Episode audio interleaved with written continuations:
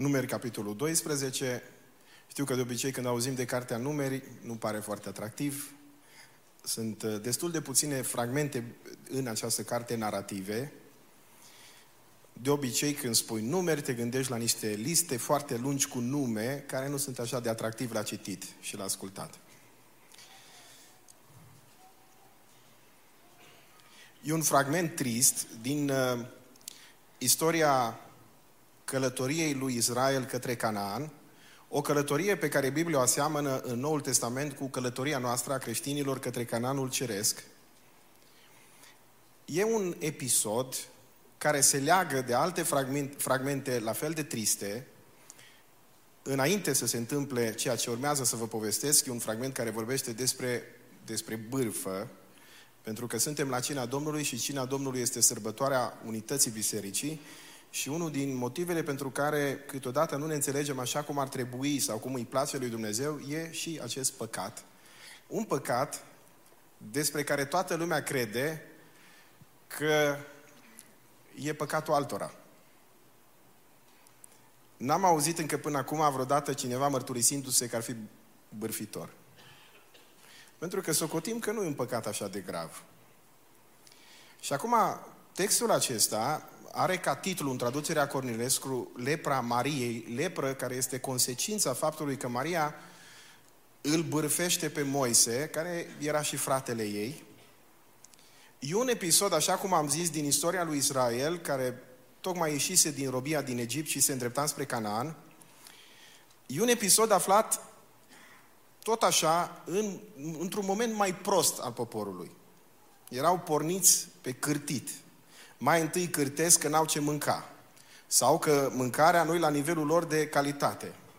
Și Dumnezeu le dă prepelițe și ei zlacomi și uh, Biblia ne spune la sfârșitul capitolului 11 că din cauza lăcomiei lor mor o mulțime de oameni și numele acelui loc s-a și pus mormintele lăcomiei. Și acum, după mormintele lăcomiei, urmează un alt moment, cel al leprei Mariei. Și după aia, în capitolul 13, deci, așa cum anticipam, sunt momente mai puțin fericite în istoria lui Israel, în următorul capitol e celebru moment când uh, Moise trimite 12 iscoade, reprezentanții tuturor triburilor lui Israel, să se ducă, să vadă ce, ce în Canaan, Oamenii se duc, văd, spun într-adevăr acolo lapte și miere, asta e o expresie, nu în sensul că era doar lapte și miere, e o expresie care arată cât de bine duceau cei din Canaan, prosperitatea de acolo și spun poporului, e extraordinar acolo, numai că e o singură problemă, nu avem nicio șansă să ajungem acolo. Că oamenii ăia de acolo sunt mult mai bine antrenați decât noi, sunt niște uriași. Acum nu trebuie neapărat să o luăm la propriu în sensul în care sunt niște oameni mult mai puternici decât noi. Și când se întorc din cele 12 iscoade, doar doi, Iosua și Caleb, spun, se poate. Poporul însă, sigur, ghidați de ceilalți 10, spune Biblia că au început să plângă, dacă vă uitați apoi în capitolul 14, au plâns și au zis, niciodată nu vom ajunge în Canaan. Și Dumnezeu a zis, facă-se după credința voastră și n-au mai ajuns. De ce? Că n-au crezut. Și 40 de ani au trebuit să călătorească prin pustiu până când a murit o generație. Deci cam ăsta e contextul. Și acum, capitolul 12. Versetul 1. Maria și Aron, deci cei doi frați al lui Moise, au vorbit împotriva lui Moise din pricina sau din cauza femeii etiopiene, când spune Biblia femeie etiopiană, aici nu se referă în primul rând la etnia ei, ci se referă probabil la culoarea ei. Era de culoare, adică era negresă. Au vorbit împotriva lui Moise din cauza femeii etiopiene pe care o luase el de nevastă. Apropo, fie spus, știți când o luase de nevastă? Deci trecut vreo 40 de ani, ăștia acum surprins. Că își luase o femeie etiopiană. Și asta era problema. Deci, Moise însura de 40 și ceva de ani. Da? Nu, nu au găsit altceva. Și au zis, oare numai prin Moise vorbește Domnul? Nu vorbește oare și prin noi? Deci aici se vede de fapt motivul. Nu e vorba de rasism aici, cum și-ar imagina careva. ci vorba de concurență, că Maria era și ea prorociță. Și de aici zice, ce zice? Oare numai prin Moise vorbește Domnul? Voi vă puteți, voi vedeți cum îți bârfele de obicei. Dacă, dacă punem în loc de semnul întrebării un semn al exclamării, știți cum e? Poate fi, numai prin Moise vorbește Domnul. Că bârfitorii de obicei, când spun, nu spun neapărat explicit, ei așa le spun să le poată întoarce întotdeauna. Numai prin Moise vorbește Domnul. Sau numai prin Moise vorbește Domnul. Observați și intonația tonului și cum spui, de câte ori n-ați auzit, cu tare, îi băia bun, numai că De obicei, bârfele nu sunt neapărat explicite, ele sunt implicite, ele te lasă să înțelegi. Pentru că omul care le spune, uh, când e pus în situația să dea socoteală de ce a zis, păi eu, eu am zis că numai prin tine vorbește Domnul. Dar adaugă, nu vorbește oare și prin noi. Și Domnul a auzit-o. Apropo, Dumnezeu aude și bârfele, nu numai rugăciunile, cum am vrea noi. Moise însă era un om foarte blând. Dacă ne aducem aminte, a fost așa de blând că a omorât doi oameni, da. Uh, zice Biblia, Moise însă era un om foarte blând, mai blând decât orice om de pe fața pământului. Așa ajunsese. După 40 de ani, la oile lui socru său, a ajuns cel mai blând om de pe fața pământului. Iată o soluție să devină cineva cel mai blând om de pe fața pământului. Deodată Domnul a zis lui Moise, lui Aron și Mariei, duceți-vă toți trei la cortul întâlnirii și s-au dus toți trei. Domnul s-a coborât în stâlpul de nor și a stat în, în ușa cortului. A chemat pe Aron și pe Maria și s-au apropiat amândoi și a zis, ascultați bine ce vă spun. Când va fi printre voi un proroc, eu, Domnul, mă voi descoperi lui într-o vedenie sau îi voi vorbi într-un vis. Nu tot așa este însă cu robul meu Moise. El este credincios în toată casa mea. Moise, cel mai mare om din Vechiul Testament. Eu îi vorbesc gură către gură. Mă descoper lui nu prin lucruri grele de înțeles, ci el vede chipul Domnului sau arătarea slavei lui Dumnezeu. Nu fața lui Dumnezeu, că tot Dumnezeu îi spune în altă parte lui Moise, omul nu poate să mă vadă și să trăiască. Cum de nu v-ați temut de să vorbiți împotriva robului meu, împotriva lui Moise? Nu Moise s-a aprins de mânie, ci Domnul s-a aprins de mânie împotriva lor și o propoziție scurtă, și o propoziție scurtă și a plecat. Dacă ne întrebăm câteodată de ce nu simțim prezența lui Dumnezeu în biserică, s-ar putea câteodată și din cauza faptului că suntem clevetitori, chiar bârfitori, Norul s-a depărtat de cort și iată că Maria era plină de lepră, albă ca zăpada. Aron s-a întors spre Maria și iată că ea avea lepră. Și atunci Aron a zis lui Moise, Ah, Domnul meu, nu ne face să purtăm pedeapsa păcatului pe care l-am făcut ca niște nechipzuiți de care, și de care ne-am făcut vinovați. Să nu fie Maria ca un copil născut mort, a cărui carne este pe jumătate putredă și care, ă, când iese din pântecele mamei, se referă la faptul că ea acum era bolnavă de lepră. Moise a strigat către Domnul, zicând, Doamne, te rog, vindecă. Deci până acum Moise e bârfit și în tot textul nu scoate niciun cuvânt. De ce? Tot textul ne spune, pentru că Moise ajunsese cel mai blând om de pe fața pământului. Dar atunci când Aron îi cere să se roage pentru Maria, nu se roagă numai, oh, Domnul să te ierte că m-ai bârfit, ci Moise a strigat către Domnul și a zis, Doamne, te rog, vindeco. Deci asta nu e o rugăciune făcută doar de pe buze. Nu, acum îți meriți plata. Nu, nici nu are atitudinea asta. Acum vii la mine. Și Domnul a zis lui Moise, dacă ar fi scuipat-o tatăl ei în obraz, n-ar fi fost ea oare de o cară timp de șapte zile, sunt chestiuni de tradiție evrească, nu intrăm aici în detalii, să fie închisă de șapte zile afară din tabără, e perioada de curățire, după ritualul evreiesc, după aceea să fie primită în tabără. Maria a fost închisă șapte zile afară din tabără și poporul n-a pornit până a intrat din nou Maria în tabără. După aceea, poporul a plecat din Hațerot, în Hațerot au stat într-o pauză de o bârfă. Pentru că de obicei bârfele apar când omul e în pauză. Și au tăbărât apoi în pustiul Paran. Amin. Zice un scriitor francez așa. Unii oameni cred orice cu condiția să le spui în șoaptă.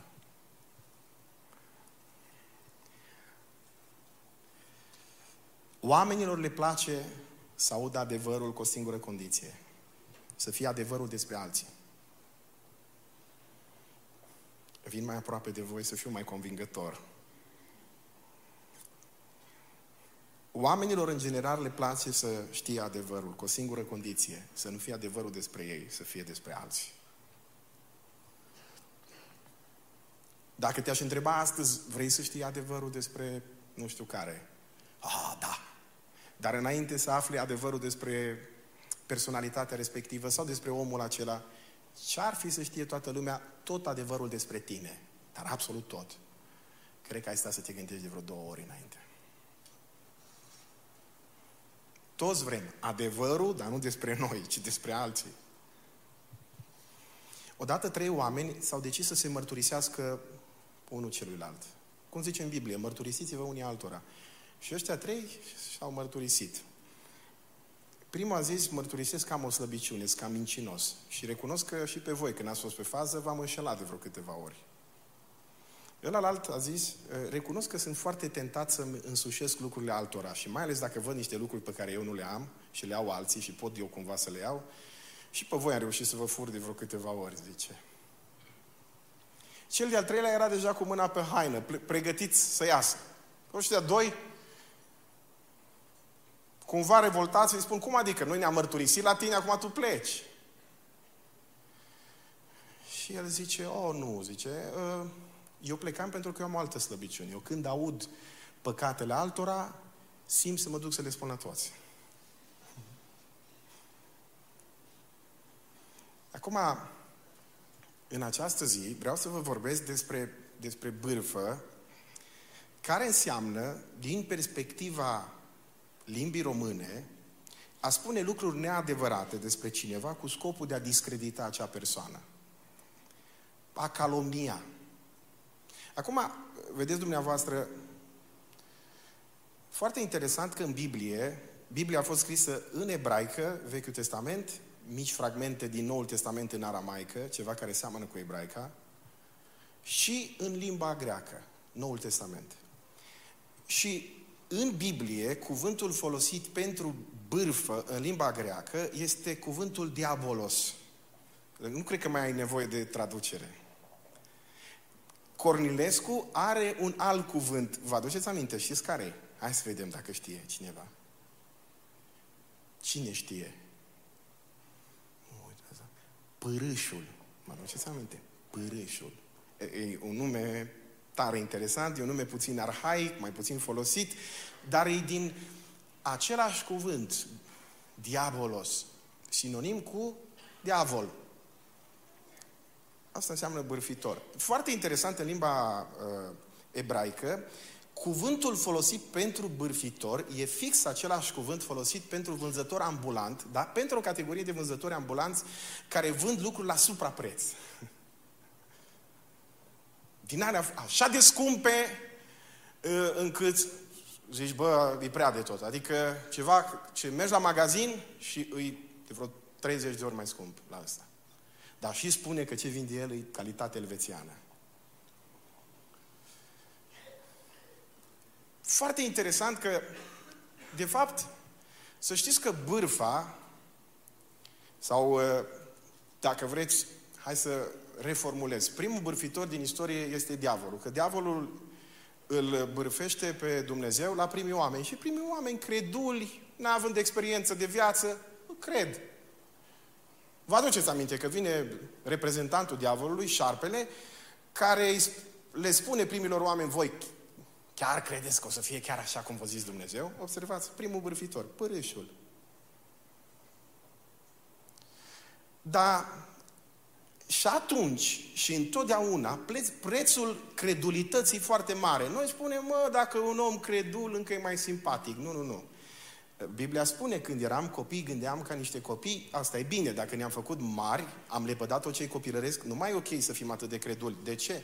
Pentru că această aparentă credulitate costă mult. Pe primii oameni îi costă moartea. În cazul de față, în textul pe care l-am citit, prima consecință, dacă vă uitați, e în versetul 9. Domnul s-a aprins de mânie împotriva lor și a plecat. Și abia apoi urmează lepra, că noi imediat sărim la lepră. A, dar nu, prima consecință e faptul că Dumnezeu pleacă. Asta e prima. Și de multe ori venim la biserică și ne întrebăm, bă, dar nu simt prezența lui Dumnezeu, nici în cântare, nici în rugăciune, nici în predicare, poate chiar în timpul săptămânii când suntem acasă, ne rugăm în cămăruța noastră sau unde îngăduie Dumnezeu, fiecare dintre noi, și ne întrebăm de ce prezența lui Dumnezeu câteodată e atât de departe de noi. Te-ai gândit vreodată că Dumnezeu s-ar putea să fie atât de departe, tocmai pentru că ești din categoria asta a celor care spune lucruri rele și neadevărate despre unii oameni, nu neapărat cu scopul de a discredita. Pentru că, vedeți, Biblia când vorbește despre bârfă, e o, o paletă foarte largă, și vorbirea de rău e condamnabilă.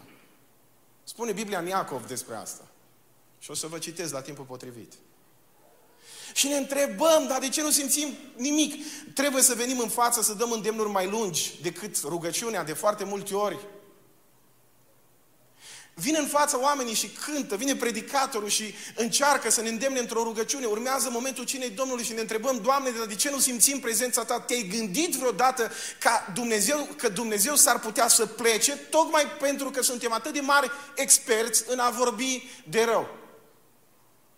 Vreau să fac câteva observații înainte de a trece propriu zis la predică. Întotdeauna când îl vei sluji pe Dumnezeu, vei fi vorbit de rău. Întotdeauna.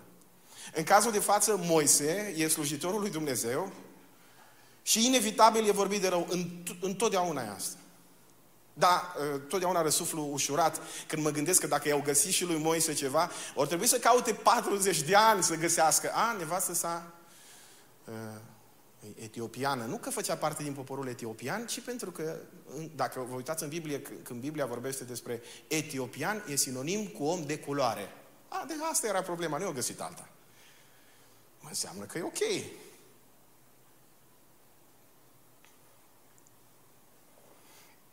Întotdeauna când uh, slujești în biserică, ești vorbit de rău.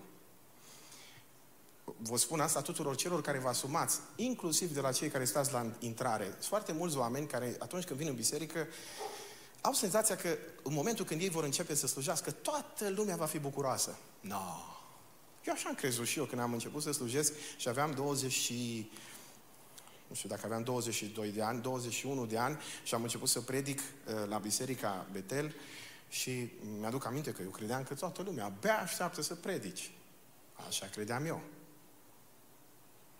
Cred că v-am mai povestit, dar se potrivește prea bine. Prima dată când mi-am dat seama, da, de momentul ăla a fost un moment tragicomic când uh, eram la dentist și unul mă vorbea de rău, neștiind că e vorba de mine, mă vorbea de rău mie. Aia a fost cea mai tare. Au trecut mulți ani de atunci, așa că se, s-au prescris. Deci au trecut 20 de ani. Și, și eram la dentist și unul mă întreabă pe mine dacă nu cunosc pe unul care predică la biserică la Betel, pe care îl cheamă Adi Mocan. Hm. No. M-a întrebat și ce părere am. Deci asta mi s-a părut fabulos. Am zis, nu e bine să te lau singur. Așa, așa, așa. Cea mai tare fază a fost că omul și-a dat seama foarte greu că la un moment dat i-a zis zic, zic așa și așa, mai ales că îl văd în oglindă în fiecare dimineață când mă uit acolo. Și s-a uitat așa, s-a uitat la mine, nu înțelegea ce zic. Cum? Avea procesorul mai slab.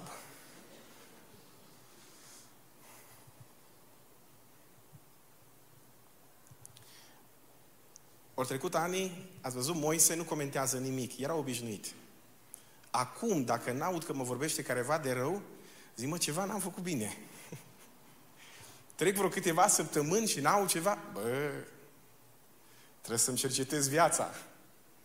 Orice om care vrea să-L slujească pe Dumnezeu, indiferent în ce, absolut în, în orice lucru, cel mai banal lucru din biserică, aparent banal în ochii oamenilor, în momentul în care te-ai apucat să slujești, prima piedică, primul obstacol, și aici mă adresez în special tinerilor care nu sunt obișnuiți cu asta și care au senzația că biserica e un loc ideal și idilic unde toate lucrurile sunt perfecte și oamenii totdeauna își zâmbesc și să iubesc și să vorbesc numai de bine. Oh, bine ar fi să fie așa.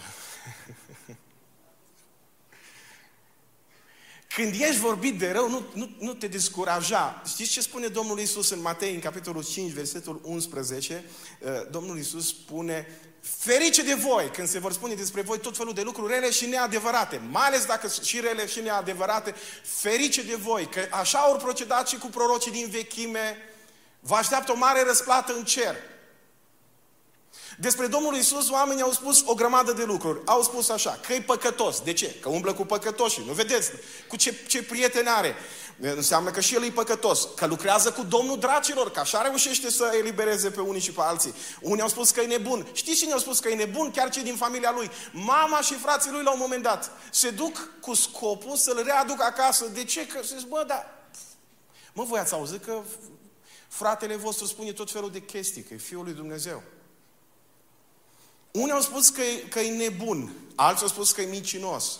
Alții au spus că ar intenționa să submineze autoritatea romană. S-au spus despre Isus Hristos o grămadă de lucruri, rele și neadevărate. Și Domnul spune, așa cum v-am zis în Matei, capitolul 5, și despre voi va fi la fel. Adică nu vă așteptați cumva dacă despre Isus s-au găsit să se spună atât de multe lucruri, dacă despre Moise s-au găsit să se spună atât de multe lucruri, absolut din toate categoriile. Voi credeți că sunteți mai speciali? Eu așa am crezut. Și am avut iluzia asta, mă. Când începi să slujești, toată lumea va fi extraordinar de încântată. Nu. Asta e prima observație. Apoi, o să mă întrebați, a, a doua observație, de ce e păcat bârfa? Sunt mai multe motive. Unul e că așa scrie în Biblie. Unde scrie în Biblie, vă dau referințele biblice, câte doriți dumneavoastră. Prima, Exodul, capitolul 23 cu 1, să nu răspândești zvonuri neadevărate. În general, să nu răspândești zvonuri.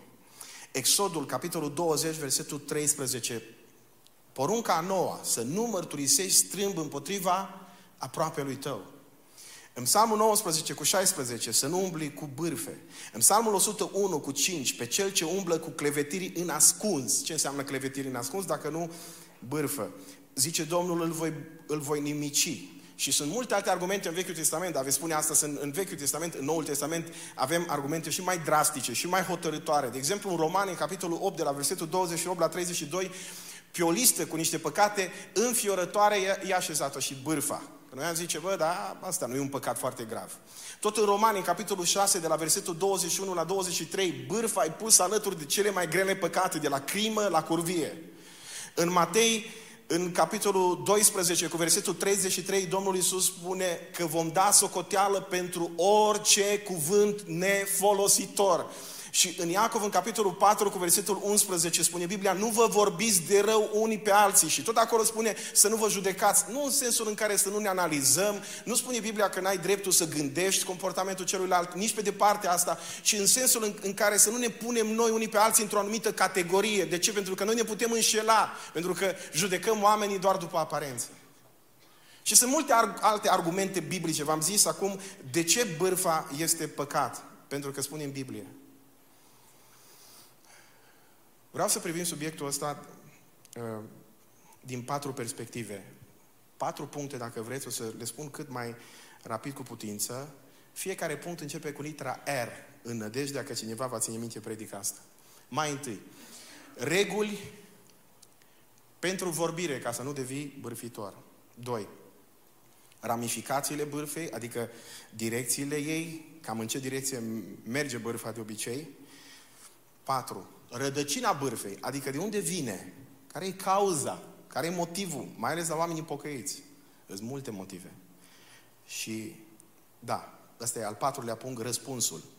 răspunsul la bârfă. Adică vorbim despre reguli pentru vorbire, vorbim despre ramificații, vorbim în al treilea rând despre rădăcină și în al patrulea rând vorbim despre răspunsul pe care un om pocăit, credincios, îl dă atunci când e bârfit.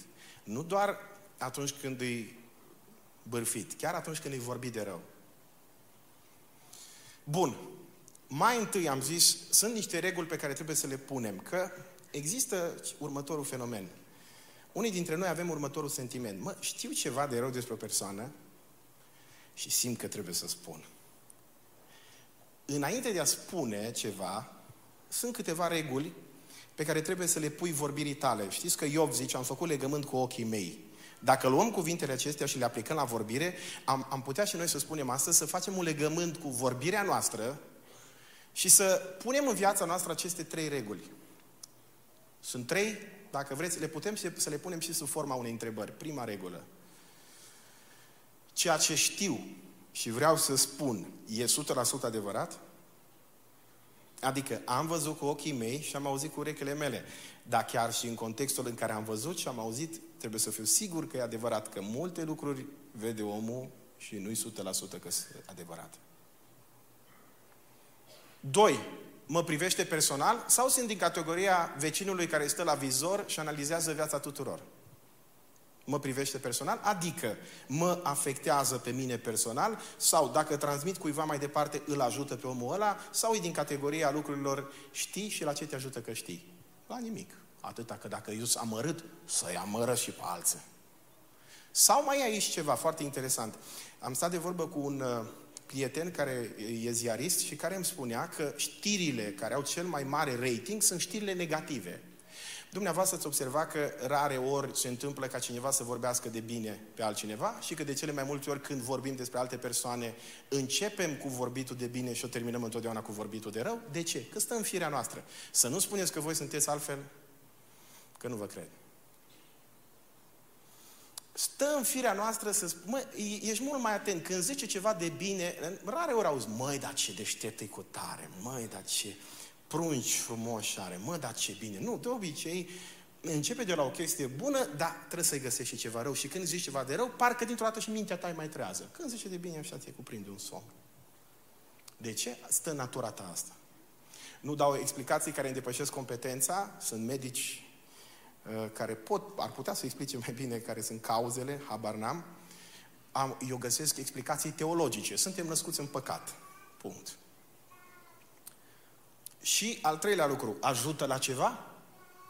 Adică, bun, am zis așa, e adevărat, mă privește personal și ajută la ceva?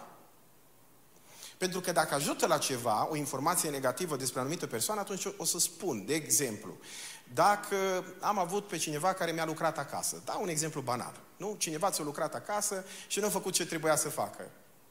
Și un alt frate din biserică îl cheamă pe același om să lucreze la el acasă. Acum te întreabă, no, ce părere ai despre cutare? Ce poți să zici? Măi, un om deosebit, un om cu frică de Dumnezeu, să roagă și când începe lucrul și când termină, numai că între cele două rugăciuni treaba nu stă foarte bine.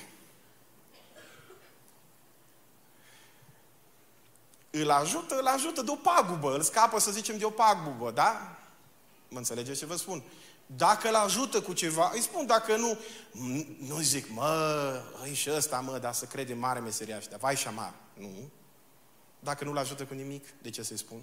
Dacă îl ajută cu ceva, da, l-am prevenit asupra unei pagube sau asupra unei probleme pe care ar putea să o întâmpine. Am zis așa, sunt cele trei lucruri la care trebuie să mă gândesc sunt trei întrebări pe care mi le adresez. Sunt trei reguli pe care le pun în dreptul vorbirii mele înainte să transmit o informație negativă. Că atunci când e pozitivă, dă bine, Doamne ajută. Sunt 100% adevărat, e 100% adevărat, cele mai multe bârfe încep așa. Am auzit de la cineva care știe de la altcineva, care a auzit de la un prieten foarte bun, sau am mai auzit și treaba asta. Uh, frate zice, eu nu știu sigur. Ce spun eu nu știu sigur, dar...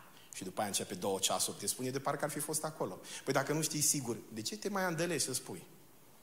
Hou, oprește-te acolo. Nu chiar sigur, da. Pe parcurs devii tot mai sigur. Știi cum e?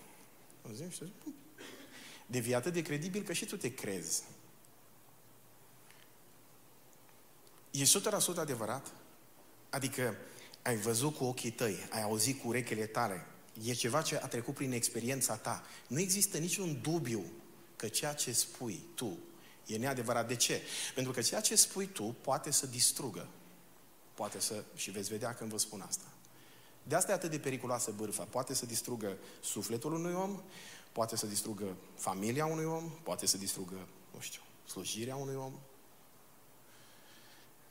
Mai întâi, 100% adevărat. Doi, mă privește personal? Adică, v-am zis că există la bloc categoria de oameni care trebuie să știe despre toți câte ceva. Doamne, ei stau, să uită pe vizor. Era unul mai de mult, undeva unde am locuit într-un bloc. Mă, ăla știa și de câte ori merge fiecare la biserică. Ăla merge de șase ori după nu știu ce, la magazin. Știu eu că cu tare să duce nu știu unde. Instituția vizoristului. Omul care stă la vizor, știți? Care toată ziua analizează, un fel de radar. Radio șanț, să zicea la țară mai de mult. Ăștia care știu tot, tot, tot, tot, tot. Cu tare așa, cu tare așa, cu tare s-a dus acolo. A, dar de ce s-a dus în direcția aia? Acolo se duce, deci.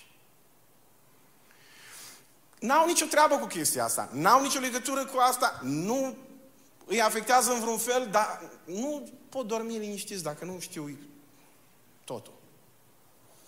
Asta e a doua.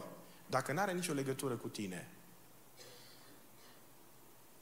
Și acum, nu vreau să promovez un fel de egoism de genul uh, nu sunt păzitorul fratelui meu, pentru că urmează a treia. Ajută la ceva. Dacă ajută, atunci da, îl avertizez. Fii atent, știu lucrul ăsta. Dar dacă n-ajută, Știți, Biblia spune în Ieremia, capitolul 18, cu versetul 18, e îndemnul ăla, haideți să-l omorâm cu vorba. Știți că există posibilitatea asta de a omorâ pe cineva cu vorba? De a-l calomnia pe un om până când îl distrugi psihic?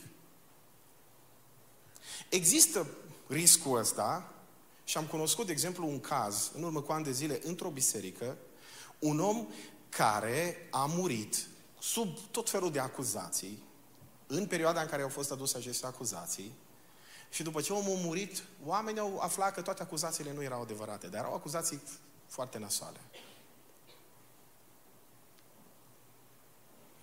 E, există posibilitatea asta de a omorâ un om cu vorba. De a spune fel și fel de lucruri despre omul acela. De e atât de important să mă întreb, oare ajută vorba asta mea, ajută sau derâmă mai mult? Dacă, dacă ceea ce știu, informația asta e adevărată, neadevărată, uh, deci nu punem la, uh, aici, am zis, primul lucru, e adevărat, după aia a trecut testul ăsta, bun, dacă e adevărat, ajută? Ajută pe cineva, salvează pe cineva de la ceva, îl scapă pe un om de o pagubă, îl ajută să, în, în vreun fel, dar dacă îl ajută, încerc să, să-i spun. Dacă nu, mă duc să-l confrunt pe omul ăla, în mod personal, cum spune Biblia în Matei, capitolul 18. Deci sunt aceste trei reguli. Punctul 2. Ramificațiile bârfei. Întotdeauna bârfa are de-a face cu trei lucruri. Familia, integritatea morală și spiritualitatea. Astea trei. De ce spun? Pentru că dacă vă uitați în textul pe care l-am citit, versetul 1, Maria și Aron. Cine erau Maria și Aron? Vă aduceți aminte? V-am zis în timp ce citeam textul. Frații lui Moise. Deci, familie. Îl vorbesc de rău din ce motiv? Din pricina femeii etiopiene cu care se căsătorise. Acum aș da ei seama. Când evreii au început să-L vorbească de rău pe Domnul Isus, vă aduceți aminte ce spuneau. De cine să ascultăm? De fiul tâmplarului. Când evreii au vrut să schimbe uh, sistemul de guvernare și n-au mai vrut să fie conduși direct de Dumnezeu în teocrație, știți unde i-au găsit lui Samuel, care, apropo, după Moise, e cel de-al doilea om ca importanță din Vechiul Testament. Știți unde i-au găsit punctul vulnerabil? Cu pruncii. Nu i-au găsit lui nimic. Are doi copii, să vedem ce fac copiii. Și dintr-o dată s-au erijat, în, s-au prezentat ca fiind uh, moraliști. Nu se mai poate, domne. Ei, de fapt, nu mai voiau să fie conduși de Dumnezeu și pentru că nu mai voiau să fie conduși de Dumnezeu, au găsit la Samuel ceva. Și de obicei unde găsești? În familie. A, ce, cine el să ne zică, nu, da, păi uite-se la pruncii lui. Și de obicei, dacă vă uitați, bârfa sau vorbirea de rău are de a face într-un fel sau altul cu familia. Și cel mai dureros e când ești vorbit de rău de cei mai apropiați oameni. Asta e cel mai dureros. Când te vorbesc de rău, uitați-vă și mă gândesc la Moise, cum trebuie să fi simțit Moise lucrul acesta? Când te vorbesc de rău te vorbește de rău ăla pe care l-ai ajutat cel mai mult, ăla lângă care ai stat cel mai mult, ăla pe care l-ai vizitat în spital, ăla la care te-ai dus atunci când avea nevoie de ajutor, ăla care a venit noaptea la tine și ți-a zis am nevoie de 1000 de euro și te-ai uitat și ai căutat și tu împrumut în altă parte și l-ai ajutat. Omul ăla pentru care ai fost un ajutor când avea nevoie de ajutor, mângâiere când avea nevoie de mângâiere, exact ăla să te vorbească de rău. În cazul de față, exact asta se întâmplă. Și dacă ne uităm, bârfa are, dacă ne uităm la ramificațiile bârfei, întotdeauna are legătură cu familia într-un fel sau altul. Am cunoscut, de exemplu, oameni care nu și-au mai vorbit ani de zile în familie, părinți care nu și-au mai vorbit cu pruncii din cauza unor bârfe. Și cel mai dureros sau cea mai dureroasă formă de bârfă e asta, pentru că întotdeauna loviturile vin nu de la dușmani, că dușmanii sunt destul de departe ca să te poată... Ci vin întotdeauna de aproape. Și cea mai urâtă formă de bârfă e bârfa asta, din familie. Când uh, copiii își vorbesc de rău părinții. Stăteam de vorbă cu um, un om, printre puțini oameni pe care i-am auzit recunoscând că le pare rău că au vorbit de rău și au vorbit de rău părinții și și a vorbit de rău părinții și îmi spunea, uh, după înmormântarea părinților mei, mi-am dat seama cât de fără minte am fost. El o zis să mai pe românește. Mi-am dat seama că m-am luat după niște vorbe pe care alții le spuneau despre părinții mei, că nu vorb să-mi dea nu știu ce pământ și din cauza acestor vorbe noi n-am vorbit 10 ani sau nu știu cât, mai bine de 10 ani și nu am putut să iau nici cina Domnului atâta timp.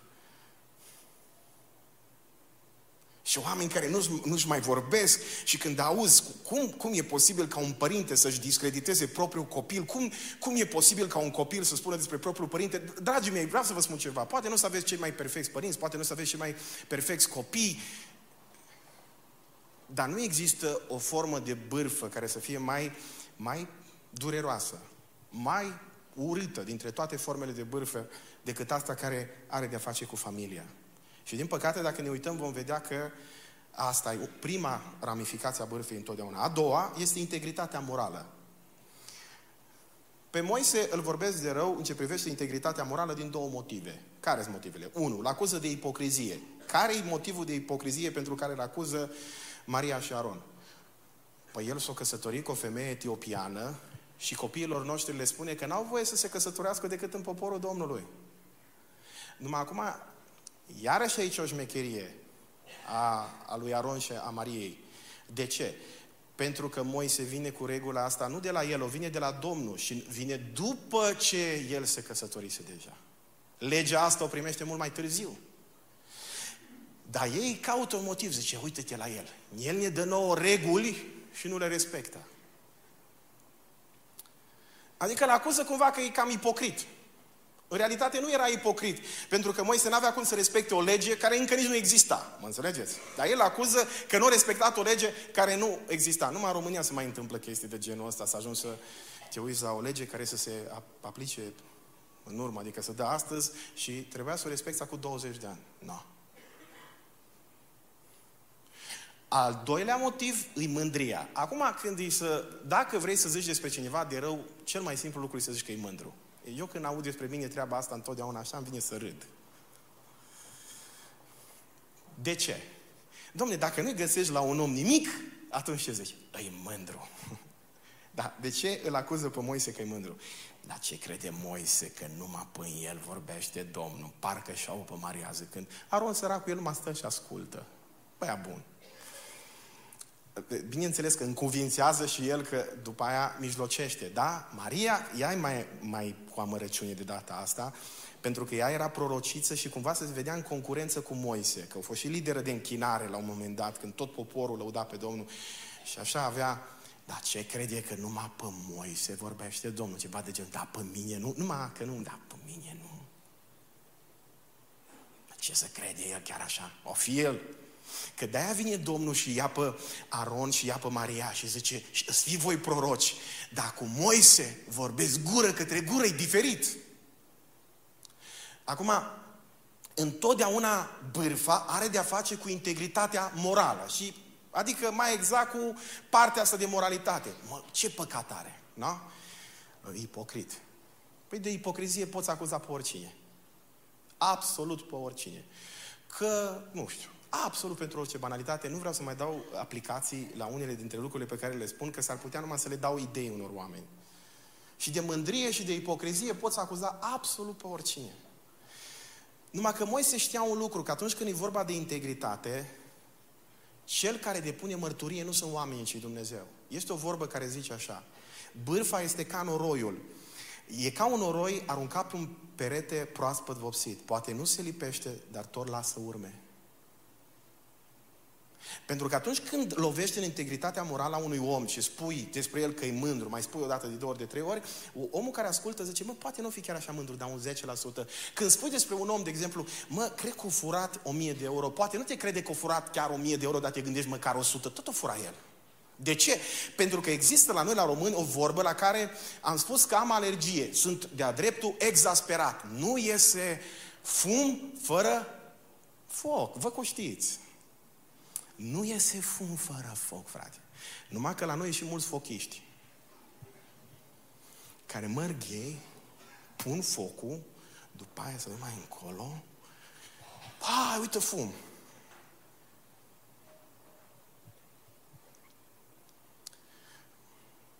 De foarte multe ori se întâmplă treaba asta. Adică eu spun o chestie despre careva și tot eu după aia spun, mă, ceva e acolo. Și când spui o vorbă rea despre un anumit lucru, ascultă-mă cu atenție, poate că nu se lipește de el, dar urme tot rămân. De ce? Pentru că vor fi oameni care vor auzi și vor fi oameni care la un moment dat își vor pune niște întrebări și poate că omul acela își va pierde din impactul slujirii lui, tocmai din cauza vorbelor acestora. Foarte interesant e că, dacă vă uitați, astăzi s-a vorbit, s-a citat aici din cartea lui Ezechiel. Știți că Ezechiel a fost rob în Babilon. Știți cine a mai fost în Babilon rob? Cine își mai aduce aminte? Hai dați un exemplu, că vorbim, că suntem la predică. Cine a mai fost rob în Babilon? Daniel, o zis careva. Daniel, da. Știți ce a fost Daniel în, în Babilon, care a fost rob? La un moment dat, a, a avut o funcție că era aproape echivalentul a unui prim-ministru. Știți ce făcea Ezechiel, dacă citiți cartea lui Ezechiel în Babilon? Cărămizi. Cam nasol. No, dacă citiți cartea lui Ezechiel, veți vedea că Ezechiel, când vorbește despre Daniel, vorbește laudativ. Îl pomenește în mod laudativ.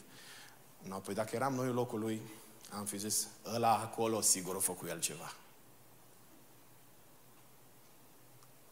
Dar are întotdeauna grijă și trebuie să ai întotdeauna grija asta când spui despre cineva, mai ales un om care slujește, și noi toți suntem chemați de Dumnezeu să slujim, să ne gândim la impactul slujirii acelui om. Deci și dacă omul ăla stă la intrare și am anumite dubii în ce privește integritatea lui morală, când spun unui anumit om despre omul acela, mă, cred că ăla e cam hoț, cred că ăla e cam ipocrit, cred că ăla e cam mincinos, cred că ăla e cam imoral. E în momentul ăla când am aruncat chestia asta ca și, nu știu cum să vă spun, uh, ca un fochist profesionist, ca să iasă fum, după aia impactul slujirii acelui om va fi mult mai, mai mică la omul la care a auzit.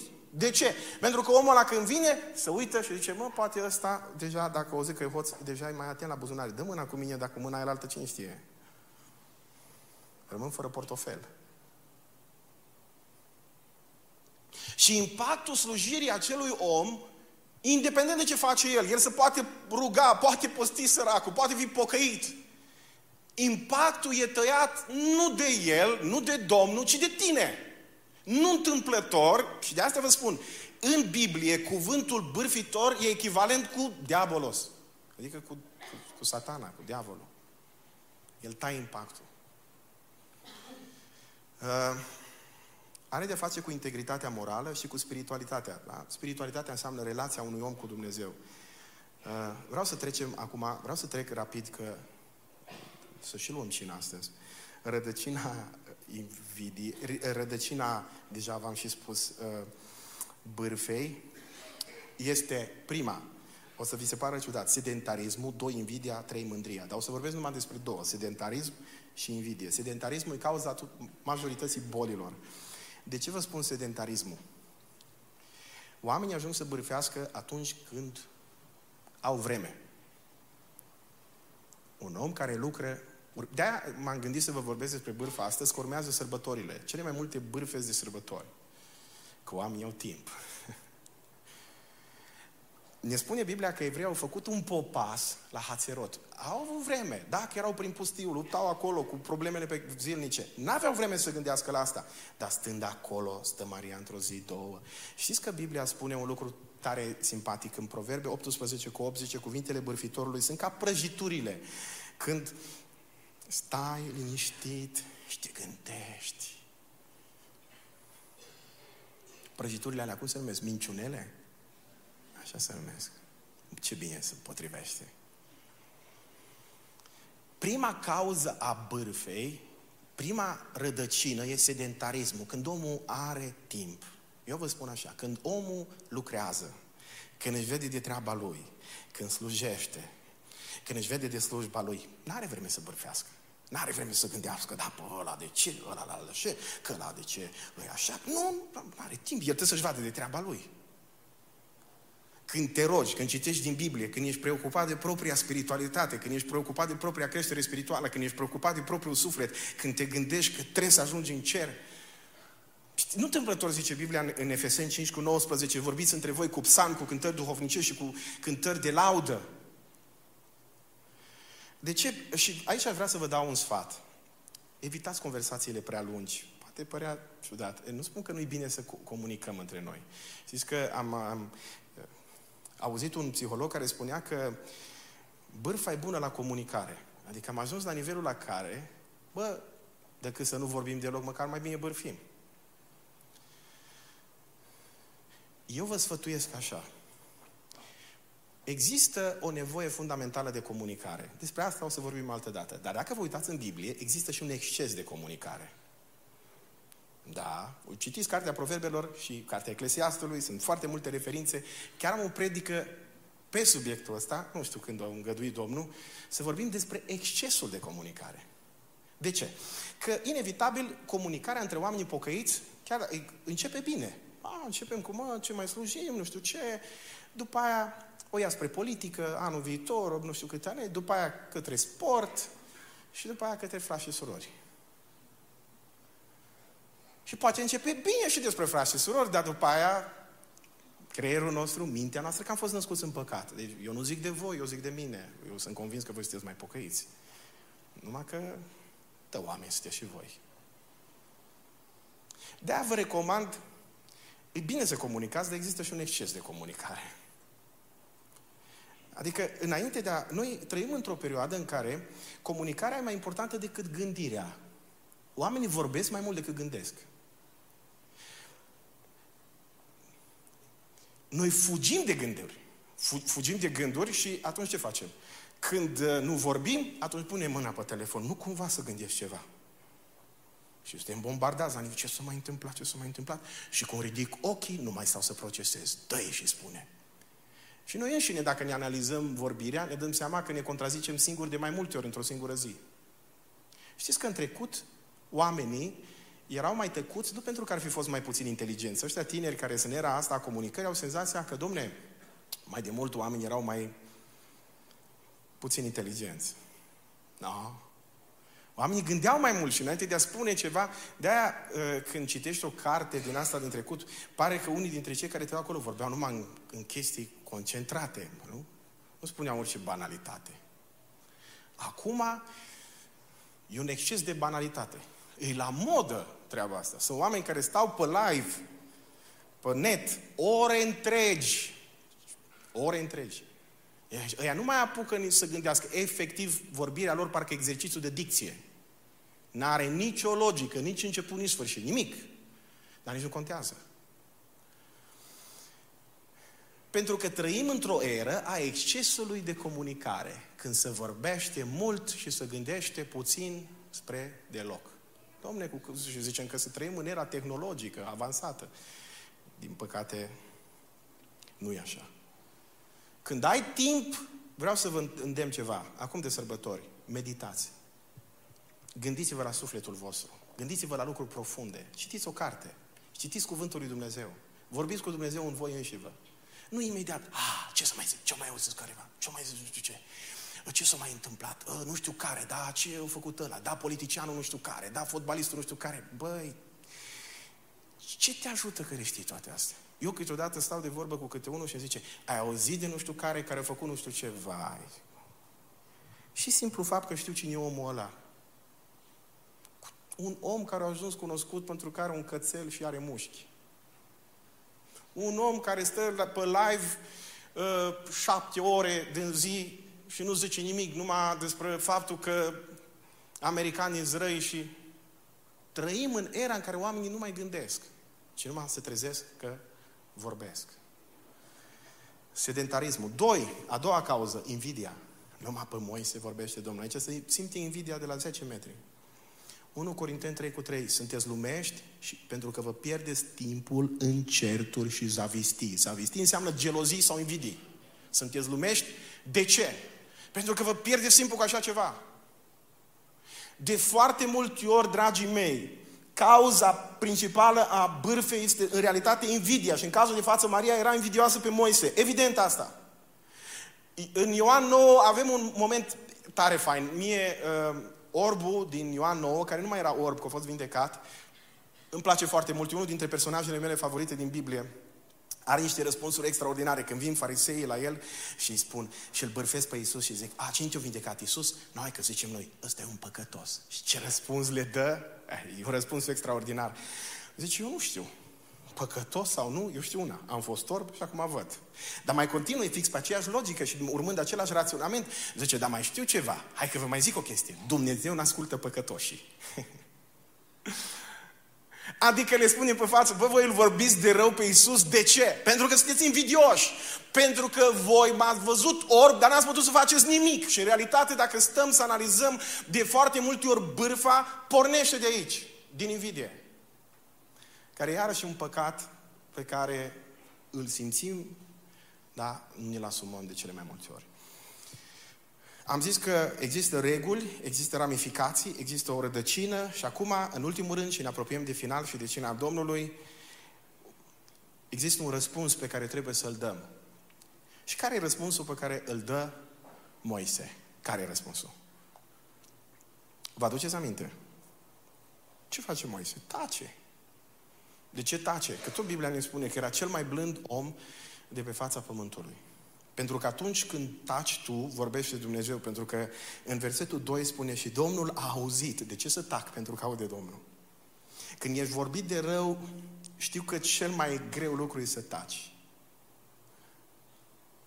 Regina Angliei, cea care acum s-a dus din lumea asta, care a murit, uh, povestea că cel mai greu lucru are un, o, o carte, autobiografia ei, e și un film celebru, zice așa, cel mai greu lucru e să nu faci nimic la un moment dat când ești provocat să faci ceva. Să nu reacționezi. Asta e cel mai greu. Când cineva te vorbește de rău, când cineva spune lucruri nasoale despre tine, despre ai tăi, despre, nu mai zic de copiii tăi, că aici mai ales noi în vremea de astăzi, orice, de mine, dar te prunci miei, Cel mai greu lucru e să taci. Moise face asta. Știți că Isus când a fost acuzat, când Isus, de exemplu, stă în fața lui Irod, spune Biblia că a tăcut. Când Pilat îl întreabă ce este adevărul, Isus tace. Știți de ce tace? Pentru că știa că în ciuda faptului că i-ar fi putut să spună cine este adevărul, el era adevărul. Știa că Pilat nu-i gata să urmeze acest adevăr. Așa că a preferat să tacă și să fie dus ca un miel care mergea la junghiere. Când stă în fața acuzațiilor nedrepte. Știți ce e foarte interesant? Biblia ne spune, și acum nu vă dau referința, dar sigur ați auzit-o, că motivul pentru care Isus a fost dat la, la moarte de cruce de către farisei și cărturare a fost pisma, invidia. Invidia, gelozia. Oamenii ăștia l-au invidiat și din motivul acesta i-au făcut tot felul de acuzații. Au, l-au acuzat că vrea să submineze autoritatea romană și când îi aduceau toate acuzații. L-am auzit noi și spune Biblia că au plătit niște oameni de nimic care să aducă niște mărturii mincinoase și în timp ce erau aduse aceste mărturii mincinoase, știți ce făcea Iisus? Nu zicea, da, nu vă știu eu pe voi. Domnul Iisus ar fi putut să, să le spună că El știa despre fiecare câte ceva. Iisus, în schimb, spune Biblia că a tăcut. A tăcut. Ăsta e cel mai greu lucru de făcut când ești vorbit de rău, când cei ai tăi sunt vorbiți de rău, când, când simți în tine clocotind, așa, nu știu cum sunteți voi, dar la un moment dat ai așa o chestie, bă, dacă i-aș fi zis, dacă i-aș zice asta, dacă a zice asta, dacă a zice aia altă, și Dumnezeu zice, taci, taci. Moise, pentru că era cel mai blând om de pe fața pământului, reușește să tacă. Ăsta e primul răspuns și cel mai important, tăcerea. Al doilea, la fel de important, e învățarea. Pentru că toate lucrurile lucrează împreună spre binele nostru. Și dintr-o bârfă poți învăța ceva. Dintr-o bârfă să învăț ceva, învăț ceva. No, hai că zic eu o chestie. Dușmanii vor îndrăzni să spună despre tine lucruri pe care prietenii nu sunt în stare să ți le spună pentru că nu vor să te supere. Și s-ar putea ca într-o bârfă pe care cineva o spune despre tine să fie ceva care să-ți folosească. Vă aduceți aminte că la un moment dat e vorbit de rău David? Și cel care era șeful gărzii lui personale îi, spun, îi spune, stăpâne, să-l omorâm pe omul ăsta care te vorbește de rău. Și el spune, nu, pentru că poate Dumnezeu vrea să mă învețe ceva din asta din toate calomniile, din toate vorbele rele, din, din toate lucrurile care te-au durut și te-au amărât și la care ai spus, bă, dacă găseam un, un răspuns, i-aș fi zis eu, dar ce îmi spune mie? Dar nu se uită la familia lui, dar nu se uită la el, dar de mine zice. Și, și toate lucrurile astea care au născut în tine tot felul de reacții, nu dintre cele mai duhovnice și nu cele mai spirituale. Poate că Dumnezeu vrea să te învețe ceva. Poate Dumnezeu vrea să ne învețe lecția smereniei, poate Dumnezeu vrea să mă învețe lecția ascultării de Lui, poate uh, de El, poate Dumnezeu vrea să mă învețe că un anumit lucru din viața mea nu e așa cum ar trebui să fie. Nu fi cum zic ăia. Dar poate Dumnezeu are ceva de modelat în mine și atunci Moise zice, lasă-i să spună, lasă-i să vorbească. Sigur Dumnezeu vrea să mă învețe ceva din asta. De ce? Pentru că toate lucrurile lucrează împreună spre binele meu. Așa că, inclusiv din asta putem să învățăm ceva. Și trei, răspunsul e o faptă bună. Moise se roagă pentru Maria ca Domnul să o vindece. Asta mi se pare extraordinar. Doamne, te rog, vindeco. Când omul care te-a vorbit de rău, într-o zi sau alta, ajunge la mâna ta, care e reacția ta? Pentru orice vorbă rea, pentru orice calomnie, pentru orice vorbă care poate te-a durut, să ai puterea să răspunzi cu o rugăciune. Cum face Moise. Dar nu una formală, nu numai din aia, Domnul să te ierte. Știi cum sunt astea? Domnul să te ierte. Mai bine taci, mai bine nu zic nimic. Nu, uitați-vă la Moise. Zice, Moise a strigat către Domnul și a zis, Doamne, ai milă de Maria, vindeco, nu lăsa bolnavă de lepră, Doamne. Și Dumnezeu îi ascultă rugăciunea. Asta mi se pare extraordinar, că omul ăla care te-a vorbit de rău, omul ăla care ți-a făcut rău, într-o zi ajunge la mâna ta și tu, cu ajutorul lui Dumnezeu, fără niciun fel de resentiment, nu cu gândul, nu am mai picat pe mâna mea, nu, ci cu gândul că în modul ăsta reflex bunătatea și dragostea lui Dumnezeu, îl ajuți pentru că exact așa a făcut Hristos cu noi. Pe când eram noi încă păcătoși și a venit în lumea asta și a murit pentru păcatele noastre. El n-a zis mai întâi voi să faceți fapte bune, mai întâi să fiți voi buni și după aia, după aia o să vă ajut și eu. Nu, ci, ci pe când eram noi încă păcătoși, pe când erai tu încă păcătos, Hristos a îndurat de tine și prin Duhul Lui cel Sfânt te-a ridicat din starea aceea de moarte spirituală în care te aflai. El, care e păstorul cel bun, tu erai oaia pierdută, te-a căutat și te-a găsit.